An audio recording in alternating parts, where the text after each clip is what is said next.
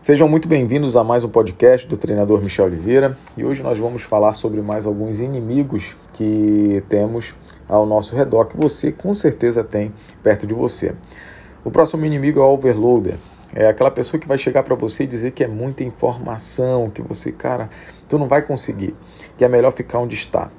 E o que eu te digo é, cara, fale para qualquer pessoa que vier com essa baboseira para o seu lado que isso é uma maratona precisa ser treinada, precisa é, ser entendida, você precisa ver qual caminho você vai percorrer para percorrer cada quilômetro com maestria, tá?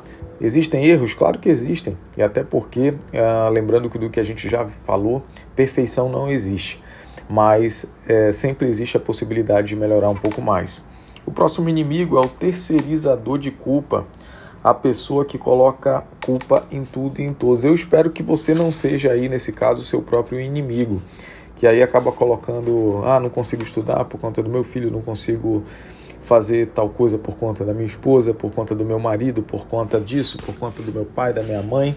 Então, deixa de lado isso. Uh, inimigo tecnofóbico, cara, você não sabe nada sobre tecnologia e você não vai aprender. Tira isso da tua cabeça. Tira isso da tua cabeça. A tecnologia ela não pode ser desculpa para você não avançar. Então, o que, que eu preciso melhorar hoje? A pergunta que você precisa fazer. Poxa, meu Instagram tá legal. O que, que eu preciso fazer para melhorar? Será que eu preciso aprender a mexer no YouTube? No Facebook, a, a um podcast, onde é que eu vou no podcast? Uh, então são coisas que você precisa uh, se perguntar, identificar para que você corrija o mais rápido possível. Inimiga, inimigo comparador de velocidade sempre vai ter aquele seu amigo, poxa, já estou fazendo tal coisa. E se você visualizar que ainda está lá atrás, um, dois, três, quatro passos atrás, isso pode te de, de desmotivar. Então fica calmo, cada um tem a sua velocidade e não necessariamente aquela pessoa que está avançada pode faturar mais do que você. Então tudo no seu tempo, respeite o seu tempo. O importante é você entender que você está progredindo, saindo do zero, saindo da inércia e identificar o seu inimigo. Cara, o que o que está te atrapalhando?